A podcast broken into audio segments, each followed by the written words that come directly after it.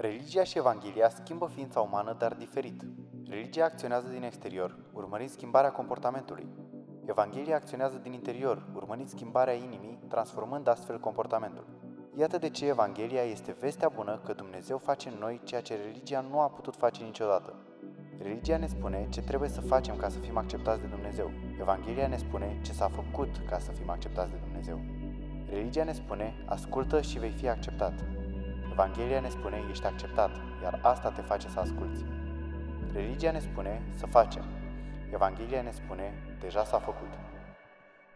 Aș vrea să vă întreb în dimineața asta, câți dintre voi ați auzit celebra afirmație rostită de Pavel? Cu iudeul m-am făcut iudeu, cu grecul m-am făcut grec, m-am făcut tuturor totul. Cine a auzit această Ok, cei mai mulți dintre noi. Dacă nu, astăzi am auzit-o. Altfel spus, Pavel s-a adaptat fiecarei situații culturale sau religioase ca astfel să ajungă la cât mai mulți oameni. Ori această afirmație celebră de-a lungul timpului în istorie a dat naștere la trei opțiuni. Trei opțiuni atunci când vorbim despre Evanghelie și interacțiunea ei cu diferitele religii sau culturi din această lume. Să le luăm pe rând. Mai întâi, prima opțiune. Au venit unii și au spus, domnule, diferite evanghelii pentru diferite religii sau culturi. Asta este opțiunea noastră.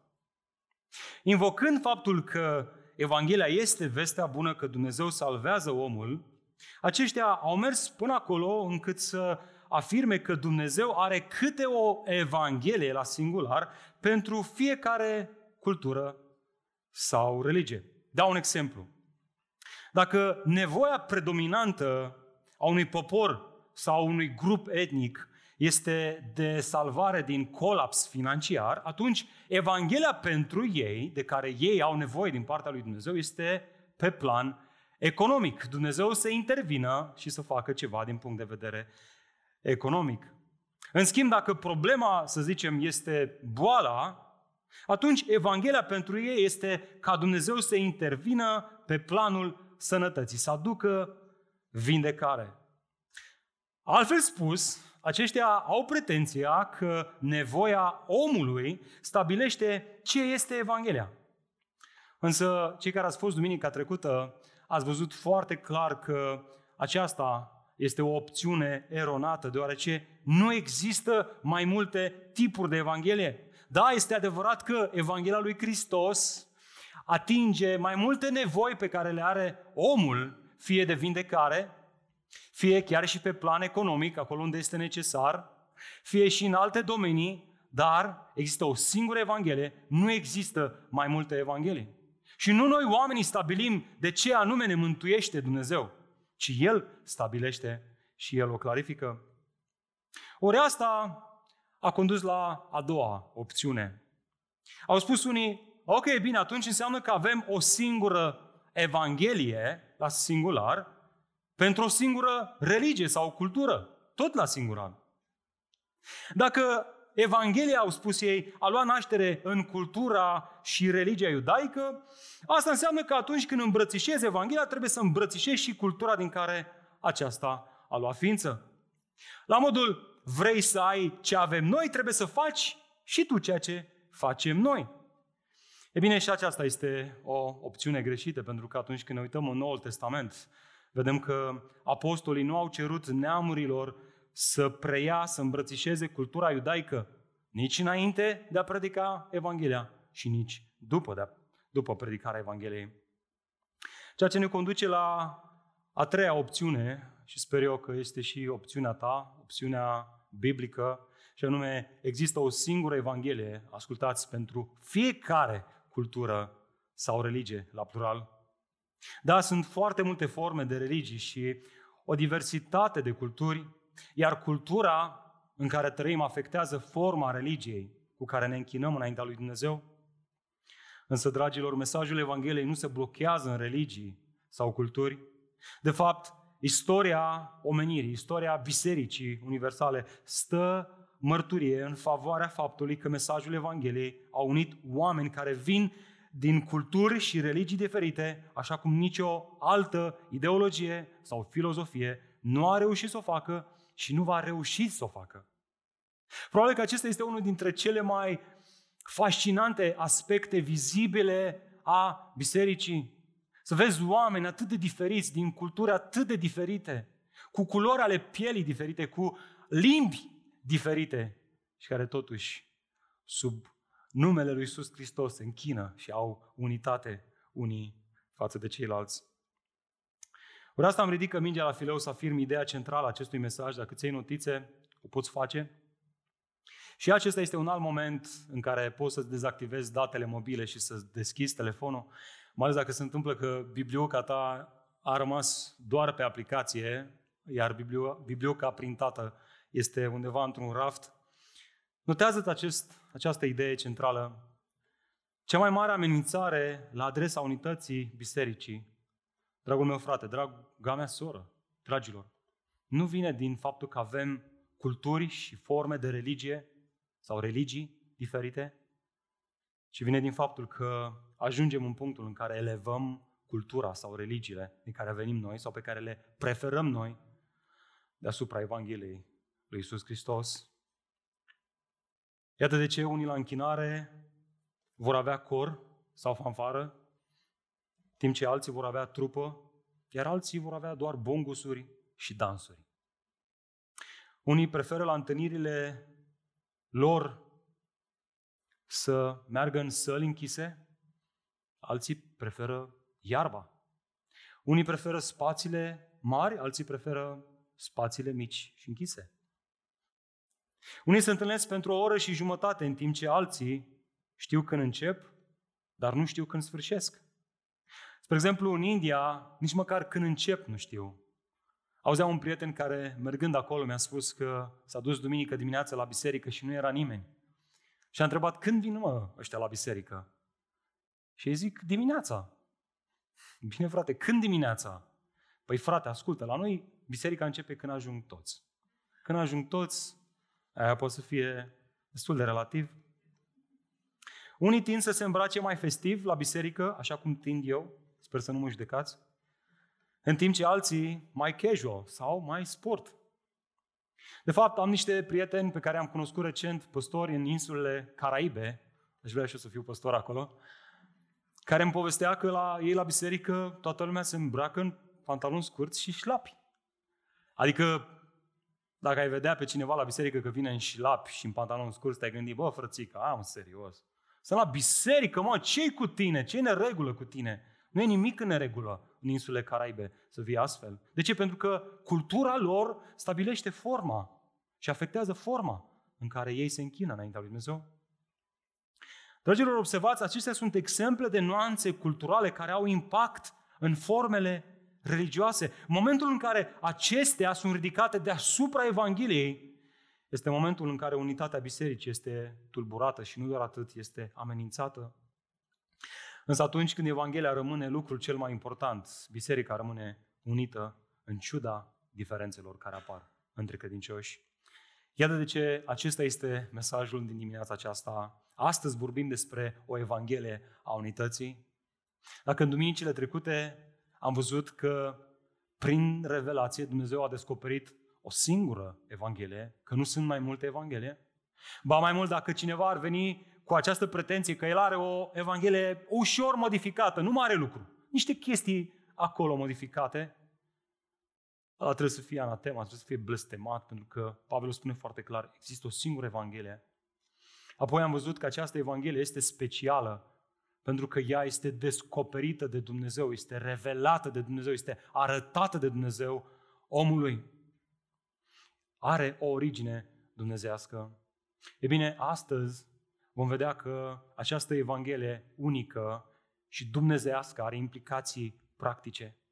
Știi că o biserică a primit Evanghelia, s-a încrezut în Evanghelie și a rămas în Evanghelie prin faptul că acea biserică este unită și subordonează aspectele culturale și religioase sub revelația acestei mărețe Evanghelii. Asta se întâmpla și în bisericile din regiunea Galația. Acolo veneau unii de la Ierusalim, de la centru, de acolo de unde a pornit, a explodat creștinismul, care ridicau cultura și religia iudaică deasupra Evangheliei. Ori asta tulbura biserica, o rănea și amenința unitatea ei. E bine, într-un astfel de context, Pavel are ceva de spus. El are un cuvânt de spus. El nu poate să lase lucrurile așa. Așa că dacă sunteți curioși, vă invit să deschideți împreună cu mine epistola lui Pavel către Galateni. Am ajuns la capitolul 2, în seria noastră Religie versus Evanghelie. Și haideți să vedem ce are Pavel de spus unor oameni care ridică cultura, preferințele, formele religioase deasupra Evangheliei. Pentru că ceea ce are Pavel de spus acestor oameni este ce are Dumnezeu să ne spună și mie și ție dimineața aceasta. Ascultați cuvântul lui Dumnezeu, capitolul 2, versetul 1. Apoi, după 14 ani m-am suit din nou la Ierusalim cu Barnabas, luându-l și pe Titus cu mine.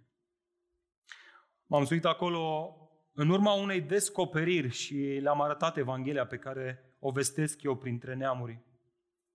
Le-am arătat-o în particular celor recunoscuți drept conducători, ca nu cumva să alerg sau să fie alergat în zadar. Dar nici chiar Titus, care era cu mine, n-a fost obligat să se circumcidă, cu toate că era grec. Din cauza fraților mincinoși, strecurați printre noi, care s-au furișat printre noi ca să ne pândească libertatea pe care o avem în Isus Hristos și să ne poată înrobi. Nu am cedat lor nici măcar o clipă, pentru ca adevărul Evangheliei să rămână cu voi. Cei ce păreau a fi ceva, orice ar fi fost ei, nu-mi pasă.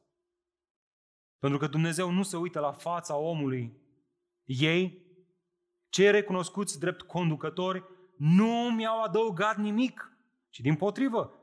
Când au văzut că mie mi s-a încredințat Evanghelia pentru cei necircumciși, Așa cum lui Petru i s-a încredințat Evanghelia pentru cei circumciși, fiindcă cel ce a lucrat în Petru, făcându-l apostol pentru cei circumciși, a lucrat de asemenea și în mine, trimițându-mi, trimițându, trimițându-mă la neamuri. Deci când Iacov, Chifa și Ioan, care erau priviți ca stâlpi, au cunoscut harul care mi-a fost dat ca noi să mergem la neamuri, iar ei la cei circumciși au cerut doar un singur lucru. Să ne amintim de săraci lucrul pe care m-am și străduit să-l fac. Haidem așa cum stăm să plecăm capetele înaintea lui Dumnezeu. Tată, realmente dimineața aceasta îngenunchem înaintea Ta și recunoaștem că fiecare dintre noi, la un moment dat, mai mult sau mai puțin, am ridicat preferințele noastre personale, alea care vin din contextul în care am fost crescut, crescuți, formele religioase care ni se potrivesc nouă mai bine, deasupra Evangheliei. Și în felul ăsta am rănit profund Biserica lui Hristos și unitatea cu ceilalți credincioși. Și, Doamne, chiar și dacă nu recunoaștem asta încă, realmente mă bazez pe Duhul Tău, care dă viață, prin cuvântul Tău, că El ne va descoperi, așa cum știe El mai bine să o facă, așa cum o face El mai bine. Doamne, eu nu am nimic de oferit special în dimineața aceasta. Nu am niciun artificiu. Ce pot eu să fac? Mai mult decât să mă încred în cuvântul Tău și în Duhul Tău că va lucra. Cum știe El mai bine. De aceea, toată slava și toată gloria să fie doar a Ta. Amin. E bine, dragilor, dacă în dimineața aceasta ne aflăm aici, ca unii care, auzind toate acestea, ne întrebăm, măi, nu cumva am rănit și eu unitatea bisericii prin faptul că am ridicat preferințele mele deasupra Evangheliei lui Hristos? E bine, tu ești cel care ar trebui să spui această întrebare. Nu vreau să fac asta. Chiar nu vreau să fac asta. Prin urmare, cum aș putea să mă feresc și eu de elevarea religiei sau culturii în care am fost crescut sau pe care o prefer deasupra Evangheliei lui Isus Hristos. Și dacă ești aici și nu prea știi exact cu ce se mănâncă treaba asta cu Evanghelia și cu unitatea bisericii, Stai liniștit. Ești în locul care trebuie. Ne rugăm ca Duhul lui Dumnezeu în dimineața aceasta, prin acest mesaj, să-ți descopere și ție Evanghelia Harului, într-un mod proaspăt, într-un mod în care realmente să te bucuri în Hristos. Pe numai iată întrebarea cu care navigăm în acest text, cum să ne ferim de elevarea religiei sau culturii deasupra Evangheliei lui Hristos? E bine, când mă uit în acest text, vrând să dau răspuns la această întrebare, văd cel puțin trei lucruri. Mai întâi, unindu-ne în înțelegerea Evangheliei. Vă vine să crezi sau nu, dar acesta este primul lucru. Vedeți, noi suntem tentați atunci când avem dispute și neînțelegeri între noi să începem să ne luăm la harță pe baza detaliilor. Și foarte rar mi se întâmplă să ne ducem la Evanghelie, să ne amintim că Evanghelia este ceea ce ne unește și acolo trebuie să mergem pentru a redescoperi unitatea creștină. Dați-vă cu mine cum începe Pavel în acest paragraf, versetul 1, prima parte. Apoi, după 14 ani, m-am suit din nou la Ierusalim, cu Barnaba, luându-l și pe Titus cu mine. Aflăm din contextul acestei scrisori că aceasta este a doua vizită pe care Pavel o face la Ierusalim. Prima a fost la trei ani după ce el a fost convertit și a durat doar 14 zile și despre ea ne vorbește în primul capitol. A doua vine la 14 ani după prima vizită, în total undeva la 14, 17 ani din momentul în care Pavel este convertit. Ori asta ar trebui să ne determine să ne ridicăm această întrebare. Până la urmă, nume, care a fost scopul acestei vizite pe care Pavel o face la Ierusalim? Și uite așa, lăsăm Biblia într-o parte și începem noi să ne gândim ce ar fi logic. Păi să ne gândim, nu? Spunem noi. Acolo erau birourile centrale ale creștinismului. Acolo se afla Iacov, fratele Domnului Iisus Hristos, Petru, Ioan, stâlpii bisericii. Prin urmare, cel mai probabil, Pavel merge la Ierusalim să dea raportul pentru călătoriile sare misionare. Și uite așa începem să tragem noi concluziile noastre, când de fapt cel mai bun lucru pe care îl putem face atunci când vrem să înțelegem ce are Biblia să ne comunice, este să-L întrebăm pe Cel care a scris acea carte. În cazul acesta Pavel. Pavel, spune-ne, ce cauți mă frate la Ierusalim? De ce te-ai dus iarăși acolo după 14 ani? E bine, Pavel când aude o astfel de întrebare, zice, ce mă bucur că mi-ai pus această întrebare, pentru că răspunsul am să ți-l dau în continuare. Versetul 2, uitați-vă. M-am suit acolo în urma unei descoperiri. De asta m-am dus acolo. Dumnezeu a descoperit necesitatea acestei călătorii. E bine, și nu ne putem opri aici, trebuie să punem o altă întrebare și anume, bun, bun, dar despre ce descoperire este vorba? E bine, aici trebuie să ne dăm un pic mai în spate și să privim textul Bibliei pe care l-am studiat până acum un pic mai panoramic.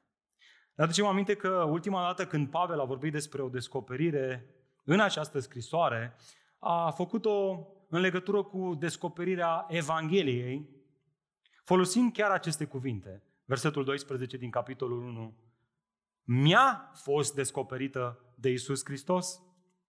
E bine, acum haideți să luăm această afirmație a lui Pavel și să o comparăm cu versetul nostru de astăzi, care face din nou referire, folosind același termen grecesc, la o descoperire. Ia uitați ce spune aici. El spune, în urma unei descoperiri. Observați diferența? De data asta el nu-și mai asumă în mod direct descoperirea, ci face referire la ea ca fiind o anume descoperire. De fapt, sunt mai multe motive pentru care comentatorii biblici leagă această descoperire de o profeție a lui Agab și unul dintre motive o să-l vedem și noi spre finalul acestui mesaj, despre care aflăm din Cartea Faptelor Apostolilor. Iată, în acele zile, au venit la Ierusalim, în Antiohia, niște profeți. Unul dintre ei, pe nume Agab, s-a ridicat și a arătat prin Duhul Sfânt că urmează să vină o mare foamete în toată lumea. Și, a, și așa s-a și întâmplat în timpul împăratului Claudiu. Atunci, ucenicii, ăștia erau frații din Antiohia, așa erau ei numiți, înainte să fie numiți frați, erau numiți ucenici. Atunci ucenicii au hotărât să le trimită ajutor fraților care locuiau în Iudea. Fiecare după cât avea posibilitate. Și așa au și făcut. Și acum fiți atenți. Trimițând acest ajutor bătrânilor prin Barnaba și Saul, care este numele lui Pavel înainte de convertire. Asta este descoperirea și ocazia cu care Pavel merge la Ierusalim.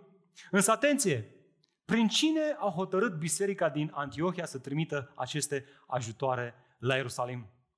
Textul ne spune foarte clar. Prin Pavel și Barnabas. Ia să uităm în textul nostru. Ce spune Pavel aici și așa? Versetul 1.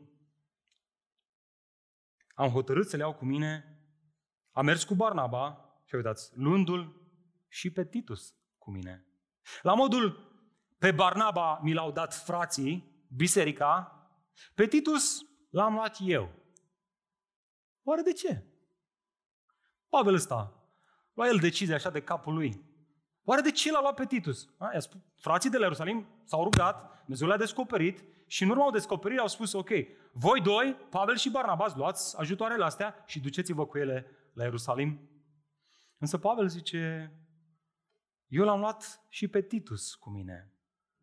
Da, Dumnezeu a generat ocazia ca Pavel să viziteze biserica de la Ierusalim. Dar Pavel profită de ea ca să clarifice un lucru esențial. Și aici încep lucrurile să fie foarte interesante. Știți care? Dilema circumcizei. În cei 17 ani de misiune asiduă, Pavel a auzit tot felul de păreri cu privire la circumcizie. Ascultați, venite tocmai de la Ierusalim. Așa că, de data asta, era pornit să rupă mâța în două și să o clarifice odată pentru totdeauna. Și ca să transmită cât de hotărât era el, el merge la Ierusalim însoțit de două lucruri esențiale. Uitați-vă în text. Mai întâi, merge însoțit de un grec necircumcis, versetul 1. Dacă Barnaba era așteptat cu brațele deschise la Ierusalim, pentru că el era, vă duceți aminte, fiul mângâierii, fiul încurajării, nu se poate spune același lucru și în privința lui Titus. De ce? Deoarece el era un grec. Și asta n-ar fi fost o mare problemă, dar problema era că Titus nu era circumcis. Iar după lege, o astfel de persoană era considerată necurată. Un evreu nu îl putea primi în casa lui, nu putea să mănânce cu el la masă și cu atât mai puțin nu putea să meargă la templu, să se închine înaintea lui Dumnezeu cu el. Atât din punct de vedere religios, cât și din punct de vedere cultural, așa ceva era de neacceptat. Nu puteai să faci așa ceva. De ce istoricul Iosef Flavius vorbește despre neamuri.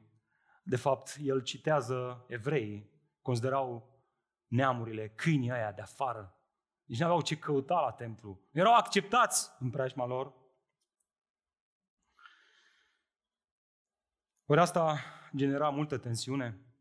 Pentru că, vedeți, când uh, Pavel cu Barnabas și cu Titus erau în aeroport în Antiohia, gata, gata să se urce în avion spre Tel Aviv, ei n-au făcut o poză pe Instagram ca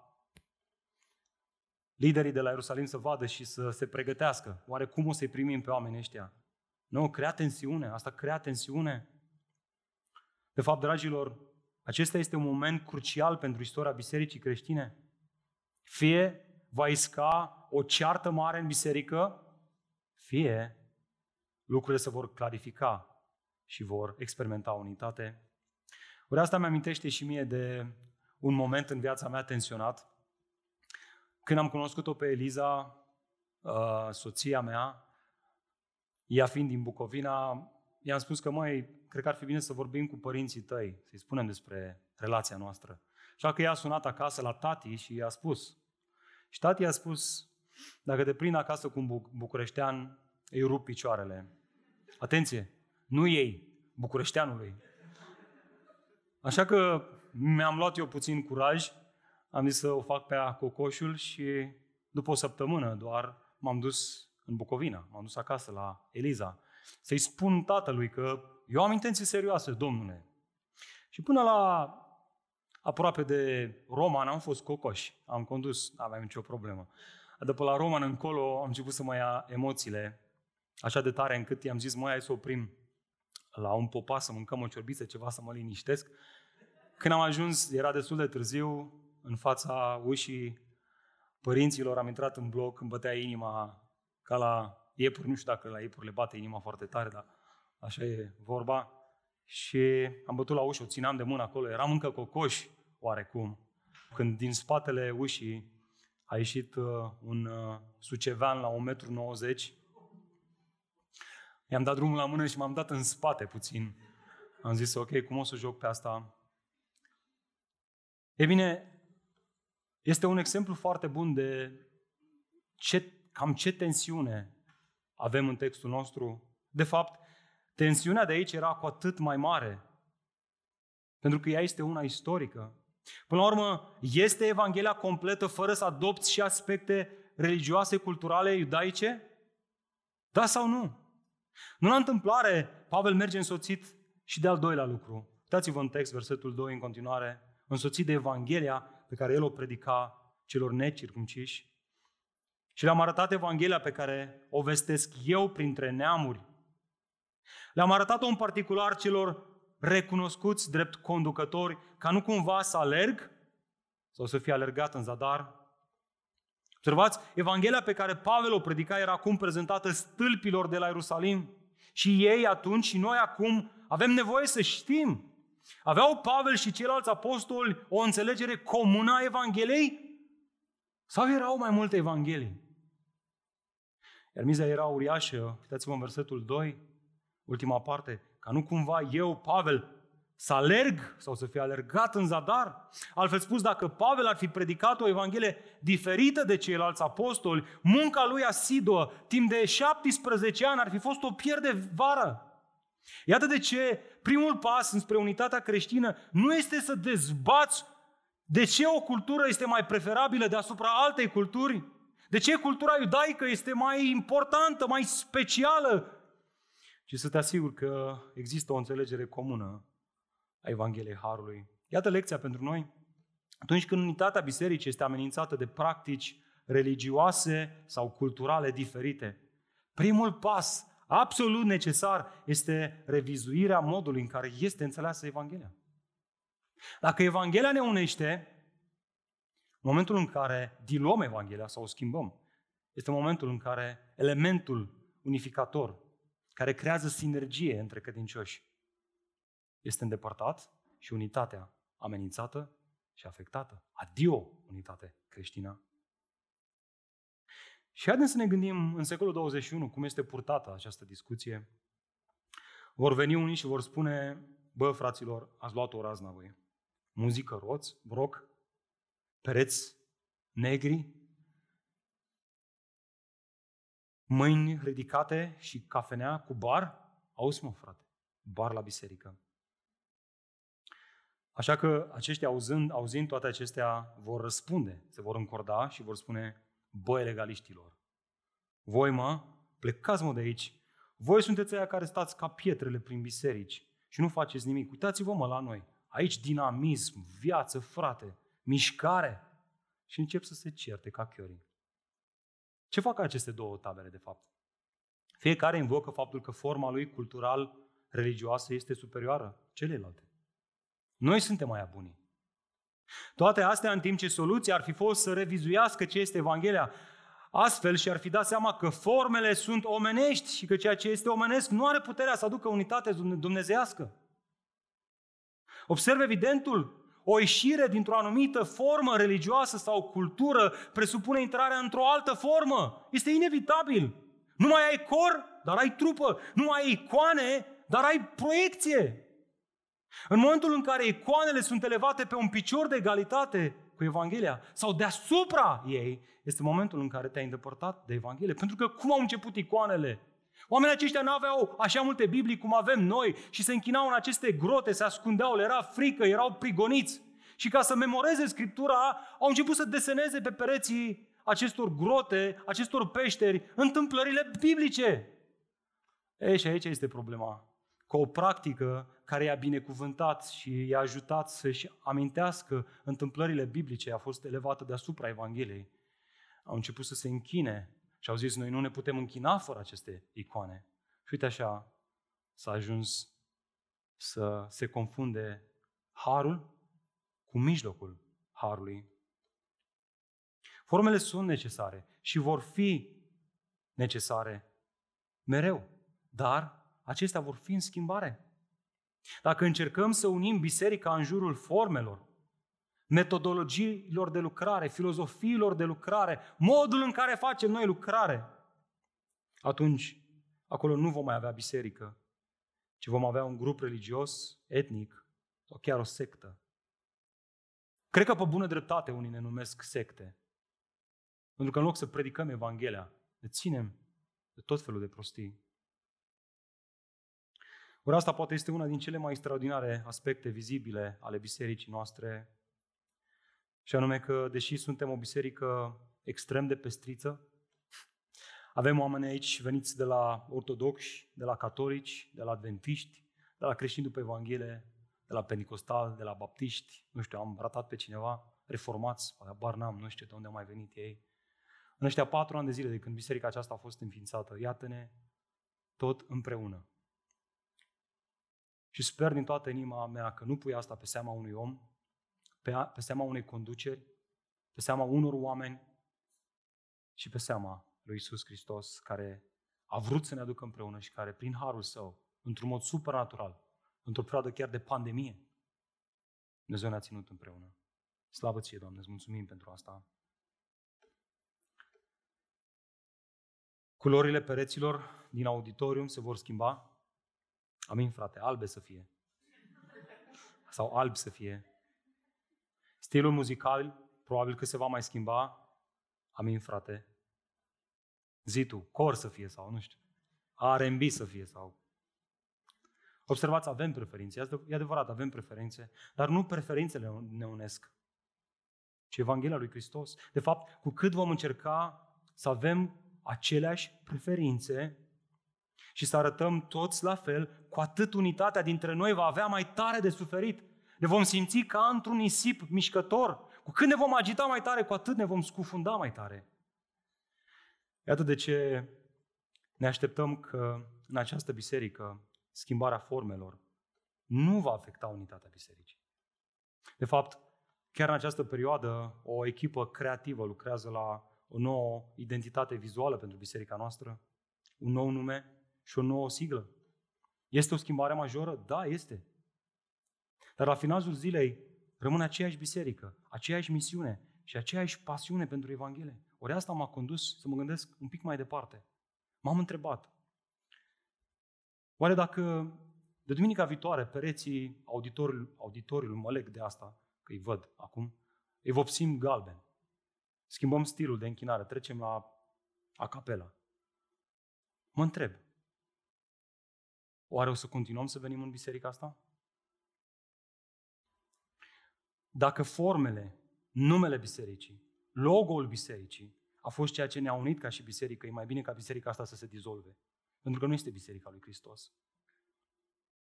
Însă dacă Isus Hristos ne-a adus împreună și dacă această pasiune comună pentru Evanghelia lui Hristos ne ține împreună, atunci ea va rămâne unitatea dintre noi, în ciuda schimbării formelor. Frate, să însemne asta că de la o duminică la alta vom schimba lucruri? Nu, frate, nu. Credem în principiul constanței. Credem în nevoia de a explica și a justifica schimbările. Însă atunci când o altă formă slujește mai bine Evangheliei, atunci forma trebuie să se supună Evangheliei. Ba mai mult atunci când vom descoperi că o formă culturală este păcătoasă și aceasta va trebui să se subordoneze Evangheliei. Și am, am, am notat aici un exemplu la care vreau să vă gândiți. Spre exemplu, dansul este ceva ce niciodată Biblia nu condamnă ca fiind păcătos, dar cultura a luat dansul și l-a transformat în ceva senzual, ceva în care fetele sunt presate să se îmbrace cât mai senzual, cât mai sexy și să danseze cât mai senzual. E bine, în timp ce nu este nimic în regulă să dansăm, este total în regulă să preluăm acest aspect cultural al senzualității care stârnește noi tot felul de pofte. Iată cum Evanghelia este elementul care tot timpul ne ajută să discernem între aspecte culturale care sunt neutre și care nu ne afectează cu nimic. Vezi proiecția? Și aspecte culturale care sunt păcătoase și care trebuie îndepărtate și eliminate. Iată de ce reformatorii au vorbit despre semper reformata, Marea reformă din secolul 15-16, tradus mereu în reformă, deoarece tindem să fim religioși, există această nevoie de a evalua constant ceea ce facem în lumina Evangheliei. Reformatorii ne-au spus, luați tot ce am spus noi și faceți ca atare. Și el spune, atenție, asta este doar una din încercările de a reforma ceea ce tradiția și religia a necat, și anume Evanghelia. Justificarea doar prin credință, doar prin har, nu prin fapte, nu prin merite. E bine, asta trebuie să face, asta, asta trebuie să facă fiecare generație în parte. Prin această chemare la semper reformată. Noi trebuie să ne uităm în Scriptură, în Evanghelie și ce, ceea ce s-a dus într-o extremă sau alta trebuie adus înapoi. Pentru că atunci Evanghelia strălucește. Și atunci când Evanghelia strălucește, unitatea sporește. Cum să ne ferim de elevarea religiei sau culturii deasupra Evangheliei? Notează-ți al doilea lucru, unindu-ne în protejarea Evangheliei. Păi în momentul în care am ajuns să avem aceeași înțelegere, Evanghelia predicată de apostoli, scrisă în Noul Testament, nu a noastră, de profeți și apostoli, care este temelia bisericii, al doilea lucru, când descoperi această comoară, Biblia vorbește despre Evanghelie ca fiind înțelepciunea Dumnezeu, ca fiind o comoară ascunsă în inimile noastre. Pe când descoperi o comoară, ce faci, frate? O aperi! Cauți să o pui într-un loc în siguranță. Asta este ceea ce trebuie să facem și noi, să ne unim în a apăra această Evanghelie. Dați-vă cu mine versetul 3. Dar nici chiar Titus, care era cu mine, n-a fost obligat să se circumcidă, cu toate că era grec. E bine, acum putem răspunde la întrebarea noastră. Oare cum vor răspunde liderii de la Ierusalim când Apostolul Pavel, împreună cu Barnabas și cu Titus de mână, vor apărea în pragul bisericii de la Ierusalim? Cum? Simplu, a fost primit. A fost primit. Aceștia nu i-au impus circumcizia. Prin urmare, de unde vine, domnule, problema asta cu circumcizia? Că am auzit că unii și astăzi mai fac treaba asta. Ce mai e și asta? Tăiere împrejur sau circumcizie. Păi haideți să discutăm un pic despre asta.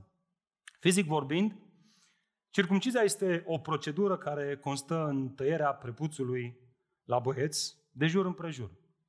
Ritualic vorbind, și aici este esența problemei, aceasta vine din legea mozaică.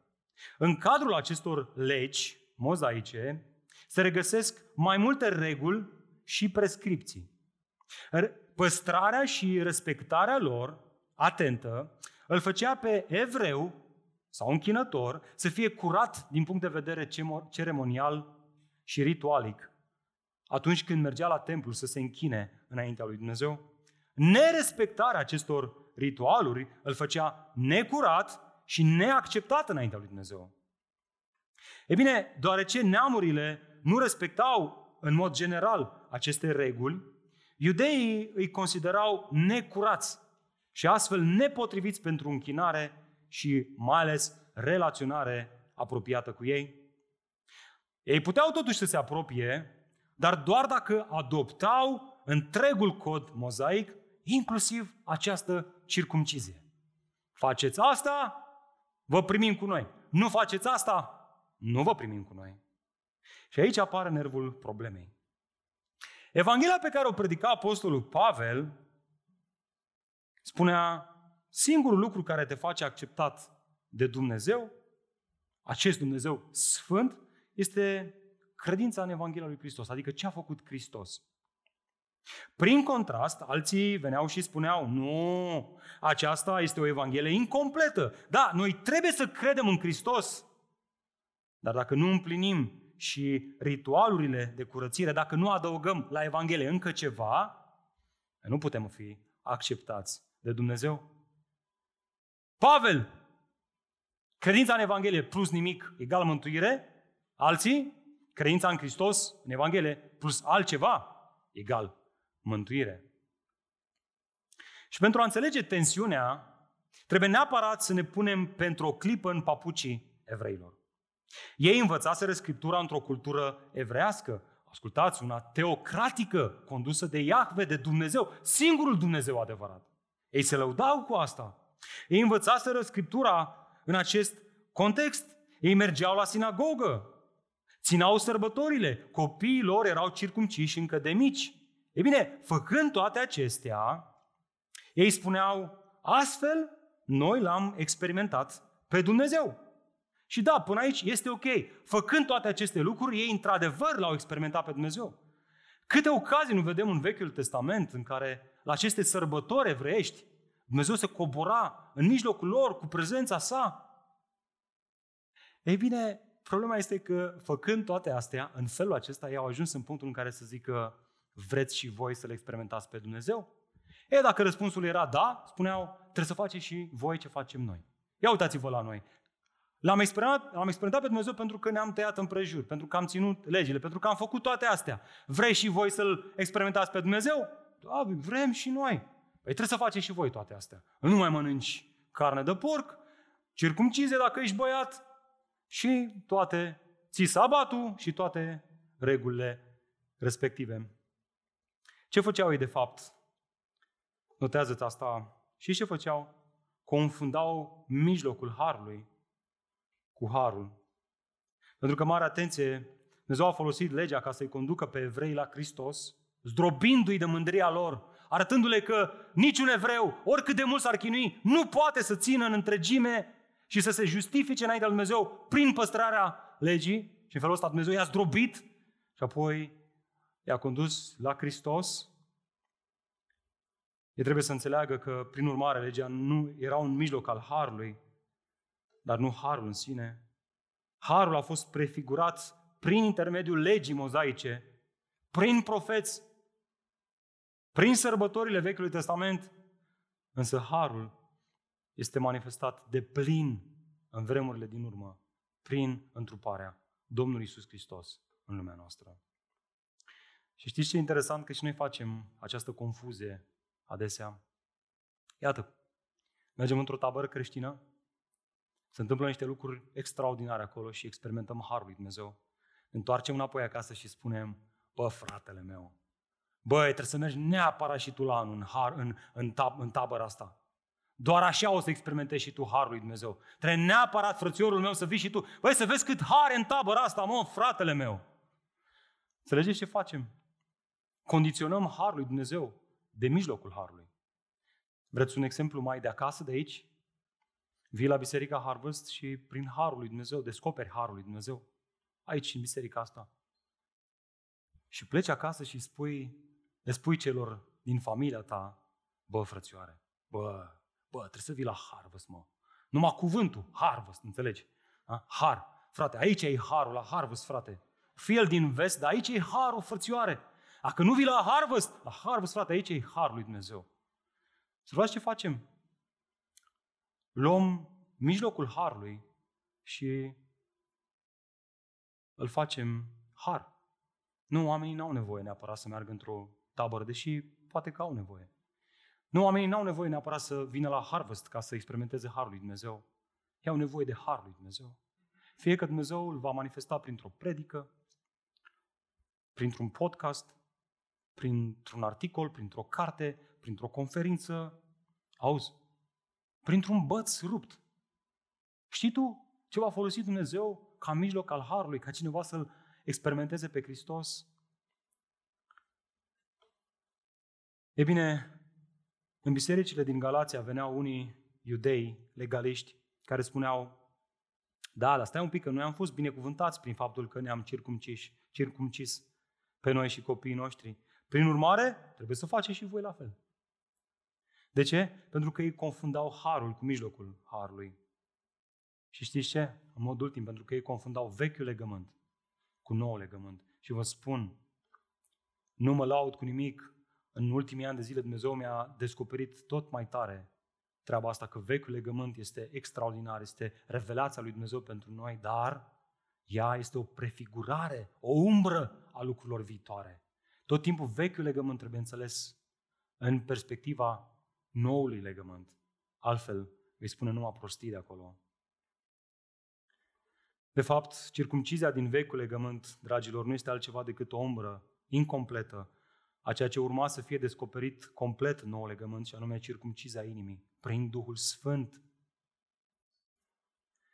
În vechiul legământ, circumcizia avea o dimensiune fizică și o realiza omul cu un cuțit sau, mă rog, o piatră ascuțită. În nou legământ, circumcizia inimii are o dimensiune spirituală. Știți de ce? Pentru că Duhul Sfânt o realizează prin cuvântul său, care este o sabie mai tăietoare decât orice altă sabie cu două tăișuri. În vechiul legământ, prin faptul că împlineai această poruncă a circumciziei, împlineai poruncile mozaice. În nou legământ, prin asta Dumnezeu te face capabil să împlinești poruncile lui Hristos. Observați diferența majoră. E uriașă. Nu la întâmplare, Pavel spunea în Coloseni, în el ați fost și circumciși. Dar ascultați, cu o circumcizie care nu este făcută de mâini omenești, ci una, o altă circumcizie, un alt fel de circumcizie, circumcizia lui Hristos, prin dezbrăcarea la verb pasiv de firea pământească pe care Duhul Sfânt o face în inima acestora. Asta este Evanghelia Harului pe care o predicăm în biserica asta și pe care ne rugăm lui Dumnezeu ca prin această serie să o aprofundăm și să o înțelegem tot mai bine. Asta este Evanghelia Harului care a fost descoperită lui Pavel, care le-a fost descoperită apostolilor. Aceeași Evanghelie. Dar vedeți, cel rău nu doarme. Am vrea noi ca cel rău să doarmă și să stea nepăsător, dar lui nu-i convine. El nu vrea ca credincioșii fiind, fiind transformați prin această circumcizie lucrată de Duhul Sfânt în inima lor, să continue în această libertate a lui Hristos. Așa că știți ce face? Uitați-vă în text, în continuare, versetul 4. Din cauza fraților mincinoși trecurați printre noi care s-au furișat, ca să ne pândească libertatea pe care o avem în Isus Hristos și să ne poată înrobi. Asta face satană. Ia pe unii, le spală creierii realmente și îi transmite între credincioși ca să tulbure biserica și să le fure libertatea pe care o au în Hristos, să le pună cătușele înapoi pe mâini. Auzi că ei sunt frați, frați în ghilimele, pentru că Pavel îi numește frați mincinoși. Ei sunt niște creștini prefăcuți care se strecoară în biserică și în casele credincioșilor astăzi prin Facebook sau YouTube, dându-se drept urmașa lui Hristos. Observați o învățătură care nu doar că tulbură biserica, dar o și înrobește. Cum mai exact? Persoane care vor arăta cu degetul, tu nu te îmbraci cum trebuie, tu nu ți duci copiii cum trebuie, tu nu dai zecioială cât trebuie, tu nu vii suficient de mult la biserică, tu nu cânti suficient de tare, tu nu slujești suficient de mult, tu nu vorbești în limbi suficient de mult, tu nu ridici mâinile la închinare suficient de mult, tu, tu, tu te îmbraci prea old school, tu te îmbraci prea new school, tu ești prea așa, tu ești prea așa, tu ești prea așa. Ce produce asta? Evident, o atmosferă de condamnare și respingere, una care îndepărtează harul și ne încătușează din nou. Asta este o robie mentală și spirituală, dragilor. Una care mă încătușează și te încătușează dacă nu avem atenție, dacă nu suntem atenți, care ne va conduce să spunem, bă, dacă stau lucrurile în felul ăsta, nu cred că sunt suficient de bun. Bă, probabil că nu cred că i-am ajutat pe ceilalți cât ar fi trebuit. Nu, nu, nu cred că m-am păstrat suficient de curat. Deci, prin urmare, nu cred că sunt suficient de bun pentru Dumnezeu. Iar în concluzie, un păcătos ca mine nu are ce căuta la biserică. Păi dacă e adevărat ce spun oamenii ăștia, că trebuie, trebuie, trebuie, trebuie, trebuie, trebuie, și mă uit în viața mea, dar eu nu pot să fac toate astea, păi frate, înseamnă că nu e pentru mine, mă, n-am fost creat pentru așa ceva. Și tocmai asta este ideea Harului, că ai dreptate. Nu ești suficient de bun. Și nu vei fi niciodată. Iată de ce harul este oferit în mod gratis. De aia se cheamă har, este ceva ce primești cu toate că nu meriți. Cu toate că nu merit. Abia acum, dragilor, putem înțelege de ce Pavel se lupta atât de înverșunat, atât de hotărât pentru această libertate în Hristos. Uitați-vă în versetul 5. Dați-vă cu mine acolo ce spune Pavel. Nu am cedat acestor mincinoși nici măcar o clipă. De ce? pentru că adevărul Evangheliei să rămână cu voi. Dragilor, miza era adevărata Evangheliei, ca ea să rămână în Biserica lui Hristos. Mă rog lui Dumnezeu, ca și noi, ca și biserică, să ne luptăm cu aceeași înverșunare, ca să păstrăm adevărata Evanghelie curată și pură în biserica noastră. Să nu ne mai încătușăm din nou cu această presiune de a livra, de a face, de a performa, de a ține, de a respecta. Fă, fă, fă, fă, fă. E, acum în sfârșit, mă, frățioare, ești și tu. Altfel, ești acceptat, ești un pic mai bine. Iată lecția pentru noi. Atunci când unitatea bisericii este amenințată printr-un spirit de condamnare, hrănit de anumite practici religioase, culturale, și mă rog, că, mă rog lui Dumnezeu că, ca să, să știm să distingem între astea două tot mai clar pe măsură ce înaintăm în această serie.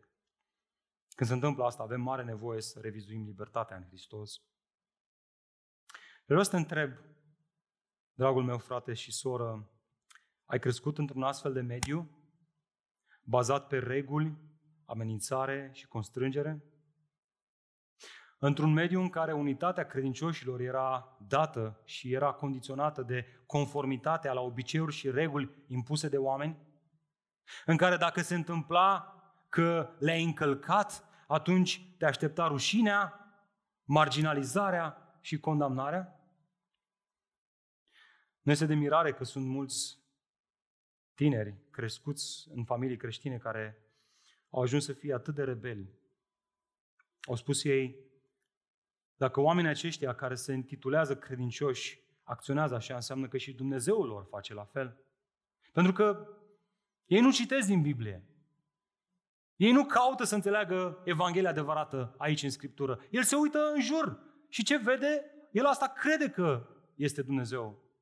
Iată de ce uneori îl privim pe Dumnezeu prin prisma tatălui nostru. Dacă tatăl meu este așa, cam așa cred că este și Dumnezeu. Ne afectează foarte tare. E bine, oamenii aceștia se uită în biserici, se uită în familii și îi zic, dacă ăsta este modelul, înseamnă că așa este și Dumnezeul pe care ei spun că îl urmează. Prin urmare, tătică, eu nu mă bag la așa ceva. Eu nu pot să duc așa ceva. Așa că am plecat și știți ce este cel mai dureros aici? Că oamenii aceștia părăsesc bisericile fără să fie avut ocazia să audă Evanghelia Harului, să audă această veste minunată că transformarea reală este făcută de Duhul lui Dumnezeu prin cuvânt, la nivelul inimii. Într-un mod în care, după ce se întâmplă asta, spui, băi băiatule, ce neregulă cu mine? Lucrurile pe care odată mi le doream, acum nu mi le mai doresc. Lucrurile pe care odată erau pasiunea vieții mele, acum s-au transformat. Ce e neregulă cu mine? Ah, cred că știu. Evanghelia Harului lui Hristos m-a transformat și m-a schimbat. Dacă ai crescut într-un astfel de mediu, frate, soră, două lucruri mă rog pentru tine. Și credeți-mă că e și pentru mine. Nu mă, mă așez mai sus de voi în niciun fel. Mă rog ca Dumnezeu să ne vindece, să ne vindece de asta și să ne amintească că suntem acceptați înaintea Tatălui doar prin Hristos, doar prin credință, doar prin har și nu prin faptele noastre. Și doi, așa cum poate noi am fost răniți, să avem grijă să nu îi rănim și noi pe alții. Pentru că în timp ce arăți cu un deget spre alții, cel puțin trei sunt înapoi îndreptate spre tine. Ai grijă. Ai grijă să nu fii tu un legalist. Cu prietenii tăi, cu copiii tăi. Ai grijă să nu-i crești în spiritul în care tu ai fost crescuți. Nu deforma Evanghelia. Ai grijă de asta. Și nu este o amenințare, ci este un îndemn. Este un îndemn pentru fiecare dintre noi. Dumnezeu să ne ajute la asta. Amin?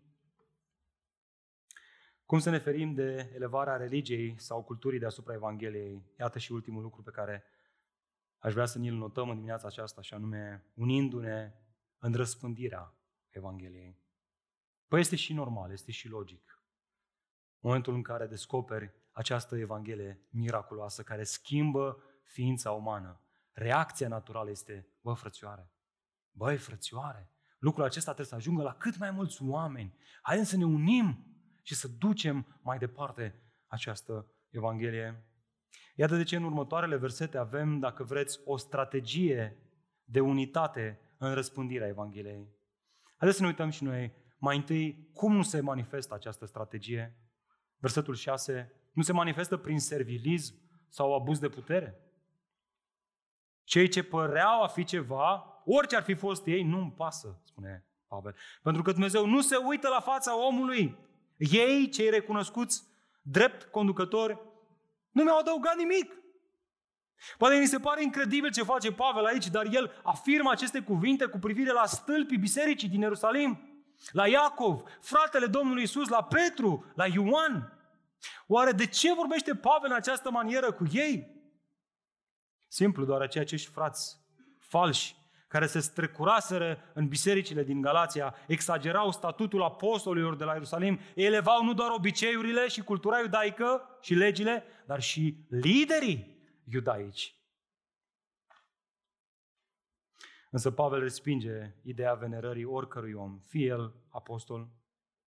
În timp ce Pavel acceptă și afirmă rolul unic al apostolilor, dragilor, nu este copleșit de personalitatea lor. Pentru că ceea ce este important este mesajul, nu mesagerul.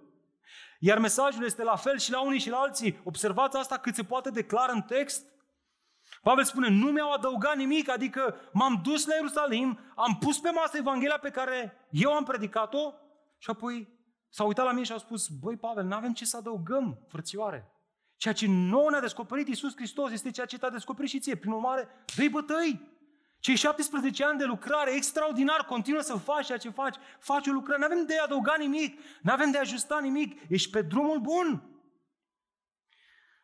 Și atunci cum se explică când ești în preajma unui pastor sau predicator și te apucă un gol în stomac a unui preot, a unui lider spiritual. Ești în preajma lui și te, te ia un gol în stomac pentru că el generează o aură în jurul lui. Nu se explică niciun fel. O atitudine de tipul unsul Domnului. Ați auzit de asta? Dărâmă unitatea în răspândirea Evangheliei. Nu te poți uni cu astfel de oameni. Oameni care ei vor să te aliniezi în spatele lor. Nu, fraților, noi nu ne aliniem în spatele unor lideri.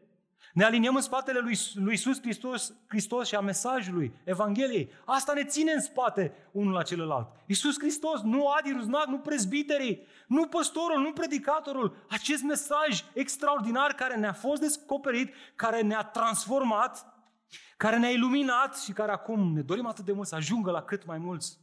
Dar nu neapărat în felul meu. Vor fi diferite forme, dar împreună vom fi gata să ne unim unii în spatele altora. Ok, dacă am văzut cum nu se manifestă, hai să vedem cum se manifestă. Păi mai întâi se manifestă prin afirmarea lucrării altora. Versetul 7 și 8. Interesant. Observați contrastul. Ci din potrivă. Ok, nu asta, ci din potrivă. Când au auzit că mie mi s-a încredințat Evanghelia pentru cei necircumciși, așa cum lui Petru i s-a încredințat Evanghelia pentru cei circumciși, fiindcă ce ce a lucrat în Petru, făcându-l apostol pentru cei circumciși, a lucrat de asemenea și în mine, trimițându-mă la neamuri. Diferența dintre Pavel și apostolii de la Ierusalim consta tocmai în zona în care ei predicau Evanghelia. Unii se duceau la cei circumciși, alții la cei necircumciși. Dar nu cu două evanghelii diferite, ci cu aceeași Evanghelie. Iată de, de ce trebuie să mulțumim lui Dumnezeu pentru toți cei care vestesc Evanghelia Noului Testament, Evanghelia Scripturilor, pe care apostolii și profeții au descoperit-o odată pentru totdeauna și pe care biserica este fundamentată. E adevărat, unora Dumnezeu le oferă un har de a vesti la anumite persoane, altora Dumnezeu le dă un alt har de a le vesti altora, altui, altui tip de oameni. Dar și unii și alții sunt în aceeași căruță, în aceeași barcă, merg în aceeași direcție. Ba mai mult, se manifestă prin colaborare unii cu alții. Versetul 9. Deci, când Iacov, Chifa și Ioan, care erau priviți ca stâlpi, au cunoscut harul care mi-a fost dat, au căzut la învoială cu mine și cu Barnaba, ca noi să mergem la neamuri, iar ei la cei necircumciși. Observați, dragilor, când au văzut modul miraculos prin care Harul lui Dumnezeu a lucrat în Pavel, dintr-un persecutor să fie un predicator al Evangheliei, oamenii aceștia au zis, nu putem decât să ne dăm mâinile într-o strategie comună, să colaborăm, ca astfel Evanghelia să ajungă la cât mai multe suflete. Și nu în ultimul rând, mai e ceva aici se manifestă prin sensibilitate față de nevoile altora. Versetul 10. Au cerut doar un singur lucru. să ne amintim de săraci, lucru pe care m-am și străduit să-l fac. Iată argumentul textual, că acesta este, asta este ocazia, acea profeție a lui Agab, în care ei au călătorit la Ierusalim. Altfel spus, au strâns aceste ajutoare între neamuri, le-au pus împreună. Pavel și Barnabas, împreună cu Titus, le-au dus la Ierusalim, le-au așezat în fața apostolilor, au avut o discuție pe tema Evangheliei, o discuție istorică și apoi la final frații au zis, vă fraților, mulțumim tare mult pentru ajutoarele pe care ni le-ați dat. Exprimă așa de frumos Evanghelia. Vă rugăm din suflet. Nu avem nimic de adăugat la Evanghelia pe care o faceți voi. Nu avem nimic de adăugat la strategia voastră de a ajunge la cât mai multe neamuri. Modul în care plantați biserici, modul în care predicați Evanghelia lui Hristos, dar vă rugăm un singur lucru. Continuați să faceți ce ați făcut față de noi. Este un lucru extraordinar. Exprimă Evanghelia lui Hristos într-un mod atât de frumos. Fiți generoși, fraților, așa cum și Hristos a fost generoși față de noi toți și față de neamuri și față de evrei. Iată lecția pentru noi. Atunci când unitatea bisericii este amenințată de practici religioase sau culturale care se manifestă prin servilism, adică prin a fi bossy, abuz de putere, invidie, individualitate sau insensibilitate, trebuie neapărat să revizuim credibilitatea bisericii în societate. Poate că uneori ne-am întrebat de ce nu are biserica impact în societate? Pe ce impact să aibă biserica în societate dacă noi promitem că la biserică oamenii vor găsi, să ne imaginăm, un local de panificații mereu proaspete, cele mai bune din oraș. Și oamenii se entuziasmează când aud asta. Și vin la biserică și găsesc covrigi vechi, uscați și prăfuiți. Asta facem predicăm Evanghelia Harului și promitem că la biserică oamenii vor găsi Harul. Și oamenii vin la biserică și ce găsesc? Lipsă de Har. Răutate, judecată. Cuptorul bisericilor n-a mai produs de mult zdrobire, smerenie, cerere de iertare, pocăință. Cuptorul bisericii n-a mai produs de mult lacrimi de pocăință. Frate, iartă-mă că am greșit față de tine. N-a fost frumos ce am făcut. Pentru că, vedeți, asta face Evanghelia. Ne ajută să ne răstignim natura veche și cu poftele ei rele, cu răutățile ei și să trăim în veacul de acum într-un mod cumpătat, echilibrat, gata să ne zmerim, gata să ne dăm pe noi înșine pentru aproapele nostru, gata să dăm din bănuții noștri celorlalți. Asta face Evanghelia. Asta face Evanghelia.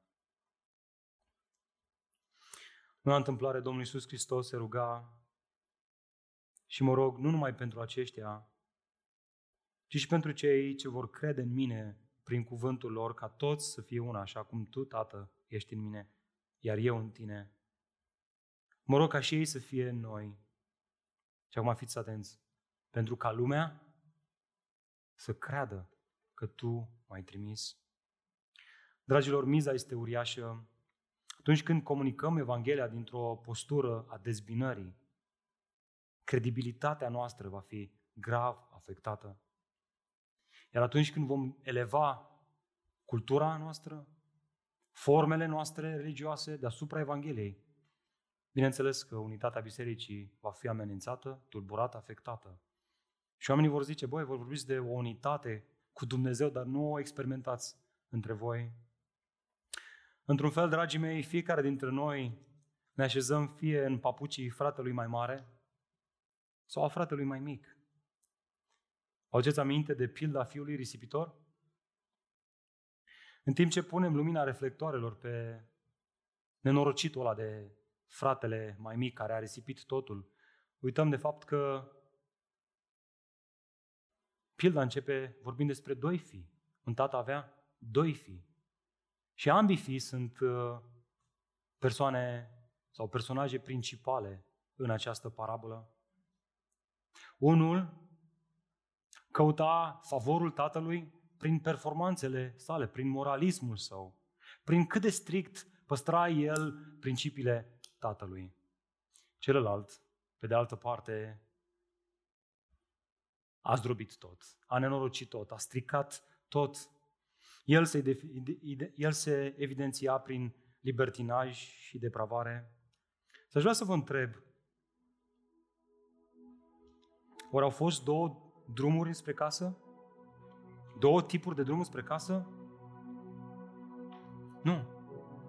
Haideți să ne amintim de această parabolă. Și unul și altul au avut nevoie de tată, de tatăl lor, să le iasă în drum. Vă aduceți aminte, fiul risipitor a avut nevoie de tata să-l aștepte în drum cu brațele deschise. Iar când a intrat în curte, parcă zici că le avea pregătite, parcă știa că o să se întoarcă. Știa că se întoarce, pentru că tatăl știe tot timpul când ce aleși se întoarce la el. Pentru că el îi cheamă. Aruncă această haină, pune inelul în mână și îl introduce în casă. Cine era afară? Fratele mai mare. Fratele mai mare nu suporta ideea că nenorocitul de frate su, fără să fi făcut nimic, a intrat în casă. Cum e posibil așa ceva? Și e un detaliu acolo pe care adesea îl pierdem din vedere. Ce face tatăl? Iese afară la fiul mai mare și îi zice, fiule, hai în casă. Singura cale prin care și unii și alții pot intra în casă este ca Tatăl să ne invite înăuntru. Este ca Harul să ne iasă în drum. Este ca Harul să vină după noi în mizerie, în uh, faliment, în uh, robie, pentru unii. Iar pentru alții, Harul trebuie să vină după noi în moralism. Cei oameni care ei sunt, păi uite-te puțin, frățică, la mine, băiatul aici și a n-a făcut multe păcate. Puține. Păi când vin la biserică și mă uit așa în jur, mă uit la nenorociții ăștia din jurul meu și mă gândesc, bă, ăștia slăbuți pe lângă cum a trăit băiatul în ultima lună de zile.